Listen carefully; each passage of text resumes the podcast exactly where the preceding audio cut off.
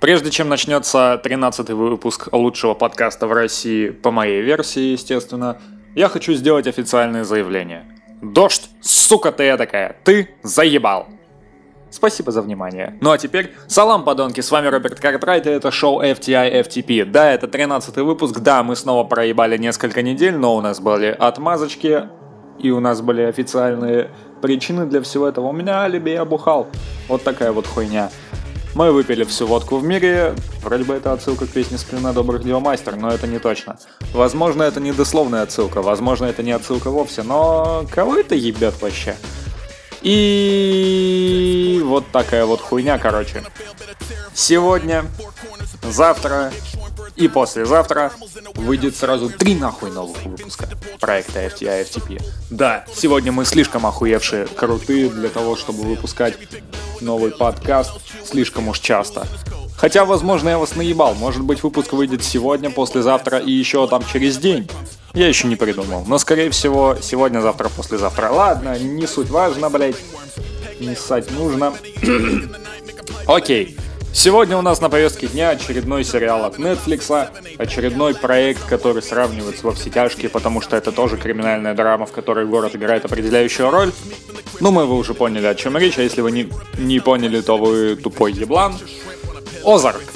Да-да-да-да-да. Наконец-то у меня дошли руки для того, чтобы его посмотреть, несмотря на то, что первому сезону уже полтора года, а второму сезону не так давно исполнилось два месяца. Да, 31 августа он был выпущен. Ну, сразу скажу, первый сезон мне понравился все-таки чуточку больше. Но давайте кратко о синапсисе. Смешное слово. Финансовый консультант Марти Бёрд вместе с женой Венди и остальными членами семьи в количестве двух человек, сын Джона и дочь Шарлотта, хотя лучше все-таки сказать дочь Шарлотта и сын Джона, потому что Шарлотта все-таки только постарше, там на пару лет, да похуй вообще вынужден тайно переехать из престижного предместья Чикаго в курортный городок Озарк в штате Миссури. Причина переезда кроется в том, что Марти отмывал деньги мексиканского наркобарона вместе со своим долбоебым другом, который решил внезапно спиздить у этого самого мексиканского наркобарона энную сумму денег, там около 8 миллионов долларов. Ну, естественно, этого самого друга, блять, и всех его товарищей ликвидировали к хуям уже к 20 минуте первой серии, так что это не спойлер. Вот. Короче, вот этот вот Марти отмывал деньги мексиканского наркобарона, однако, когда схема накрылась, он оказался должен вот этому самому боссу крупную сумму денег. Это, опять же, те спиженные его товарищам-ублюдкам деньги в количестве 8, кажется, миллионов долларов. Ну а Марти, вместо того, чтобы достойно, сука, принять смерть, будучи последним оставшимся в живых из этой фирмы, внезапно решил дать заднюю и наплести вот этому вот боссу. Охуенную информацию, что типа если ты не засунешь пистолет мне в жопу и не выстрелишь и дашь вместе с семьей переехать вот в эту вот ебеня, вот эти вот ебеня под названием Озарк, ну, блять, это точнее городок у озера Озарк, в штате Миссури. Ну, короче, если что, почитайте Википедию, там достаточно интересно про эти озера написано. В общем, если ты дашь мне шанс переехать вот в этот вот курортный, сука, городок, чтобы я продолжил отмывать деньги по своей хитровыебанной схеме, я сумею сделать так, что ты сможешь легализовать 500 миллионов долларов за 5 лет. На этом моменте рука приросла к лицу. Моя рука приросла к лицу сценаристов, которые писали эту хуйню, ну серьезно, ну вот эта вот завязочка, она очень уж клиширована. Хотя, в принципе, в этом сериале достаточно много клише и достаточно много спорных моментов, которые заставляют вас спросить, блять, а нахуй ты это сделал? Блять, что вообще происходит? Да-да-да-да-да, не без этого, конечно. Но ладно, об этом поподробнее будет сказано чуть позже. Ну и вот, они, короче, переезжают всей семьей, и тут начинается самый замес. Что можно сказать о персонаже? Здесь нет ни одного положительного персонажа. Это одна из причин, которые заставляют смотреть этот сериал. Дальше. Семья главного героя Марти, Венди, Шарлотта, Джона, да-да-да-да-да, все это уже было сказано. Венди ебанутая шалава, которая ебалась с каким-то челиком направо-налево за спиной у Марти в надежде на то, что ее разъебанная в хламину жизнь домохозяйки хоть как-то, блядь, станет лучше. Марти, который за спиной семьи отмывал деньги для наркобарона, и когда... И только когда семья оказалась в положении, блядь, жертв охоты, сука, животных, находящихся на мушке, только тогда у него хватило ума рассказать о своей криминальной деятельности своей семье. Это гениально, блядь. Это самое гениальное решение в истории. Да что можно сказать о других персонажах? Больше всего из всех многочисленных персонажей, которых пиздец как сложно запомнить из-за того, что один похож на другого внешне и в итоге все смешивается в кучу, больше всего мне понравилась Рут Лэнгмор в исполнении Джулии Гарнер. Да, да, да, да, да. Это молодая актриса, засветившаяся в «Городе грехов 2», который вообще полное говнище, не идущее ни в какое сравнение с легендарной первой частью. Это как там эту телку блять? Короче, сериал «Маньяк». Сестра героини Эммы Стоун. Я не помню, как ее звали, потому что... Ну, похуй, в общем. Вот. Вот впервые я увидел Джулию Гарнер в действии в фильме «Город грехов 2». Во второй раз я увидел Джулию Гарнер в действии в, фильм, в сериале «Маньяк». В третий раз я увидел Джулию Гарнер в действии в сериале «Озарк». И знаете, вот здесь она раскрывается как, драма, как актриса жанра драмы лучше всего. Вот какое у меня было впечатление от нее в «Городе грехов 2» и «Маньяке». Ну, обычная тупая телочка с одной извилиной в голове, которая творит хуйню и пытается оправдаться. Но здесь Здесь она показывает себя как талантливая, стервозная сучка, жесткая, хитро выебанная, злопамятная, Короче, бля, просто шик, блеск, апельсин, как говорит Юрий Розанов. Джулия Гарнер — это, пожалуй, украшение этого сериала и еще одна причина его посмотреть. Просто исключительно из-за нее. Конечно, ругается она, как и большинство персонажей, немножко так чуть-чуть переигрывая, ну, чуть-чуточку совсем.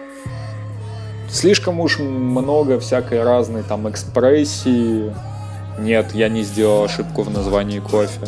Просто экспрессия — это тоже такое слово существующее. Обозначает вроде как эмоциональную, слишком эмоциональную окраску речи. В общем, вот эта вот экспрессия, она немного так портит впечатление от ее актерской игры, но в целом все заебись. В большинстве случаев не въебать, не доебаться, серьезно. Что по остальным актерам? С остальными актерами все гораздо хуже. Джейсон Бейтман, человек, который сделал себе имя на дешевых комедиях, здесь пытается играть драматическую роль. Но играть драматическую роль с одним и тем же ебалом во всех эпизодах, это достаточно сложно, знаете ли. Уж я-то, блядь, знаю об этом достаточно хорошо. Все-таки драма мой любимый жанр, особенно с элементами нуара.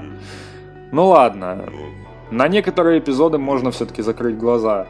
Но когда он рассказывает семье об отмывании денег, и когда, блядь, просит пощады у безжалостного наркобарона, и в обоих случаях у него одно и то же выражение лица, это начинает немного напрягать. А по остальным актерам ну, даже говорить особо не о чем. Насколько они там блекло играют.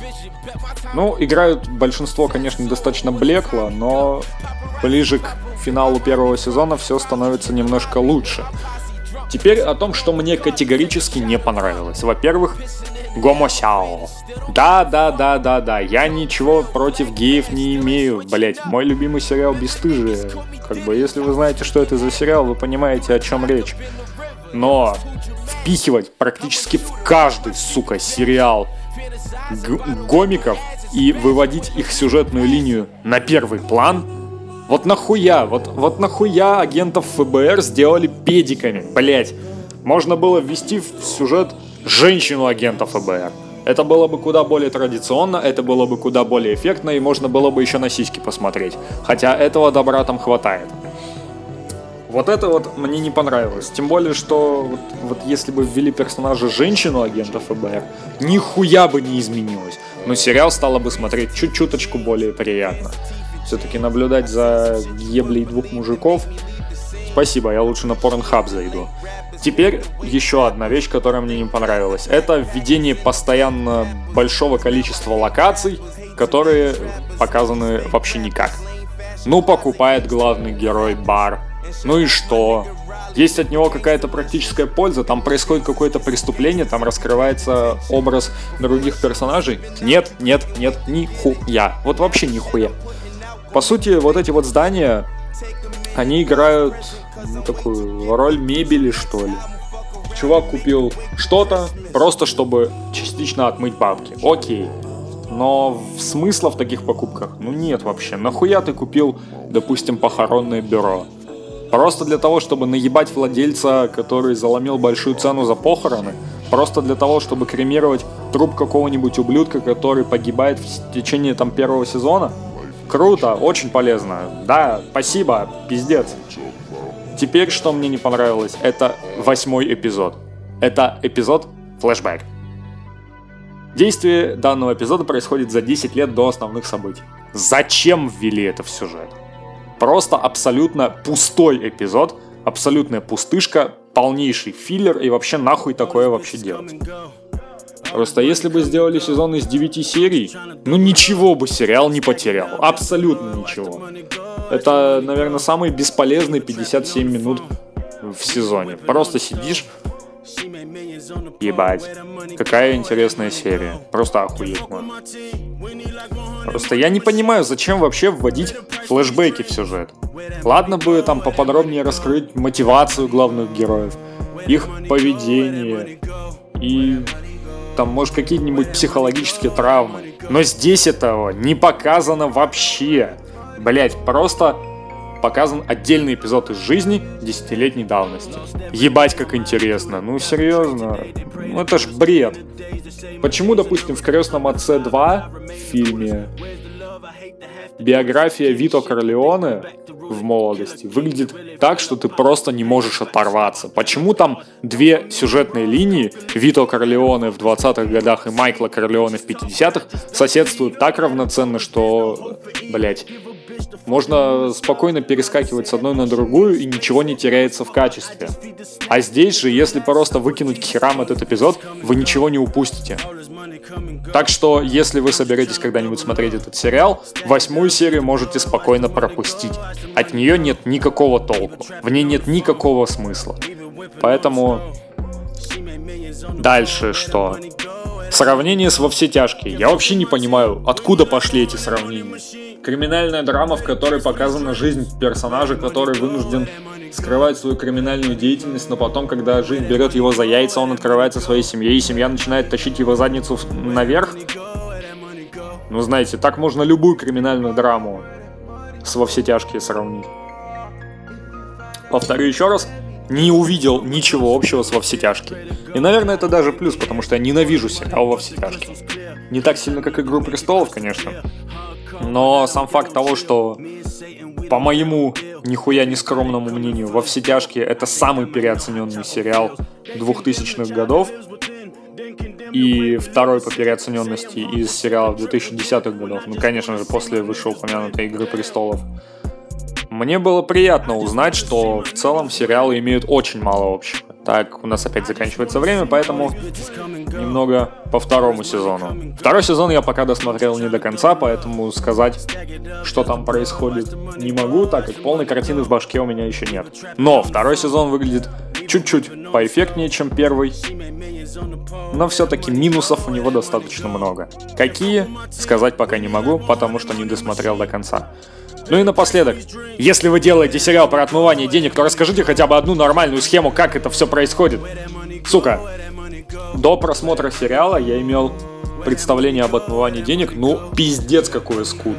Ну, была в Saints Row 2 миссия, где нужно было купить тачку, купить пушку, а потом их продать и получить ту же сумму, но другими деньгами. Не засвеченными и более чистыми. Но но, блять, это даже не 5% всех схем отмывания денег. Come on, давайте рассказывайте эту тему более подробно. Нам же интересно, ёпта. Так, ну шо, 15 минут с вас хватит. До скорой встречи, подонки. Стоп, снято.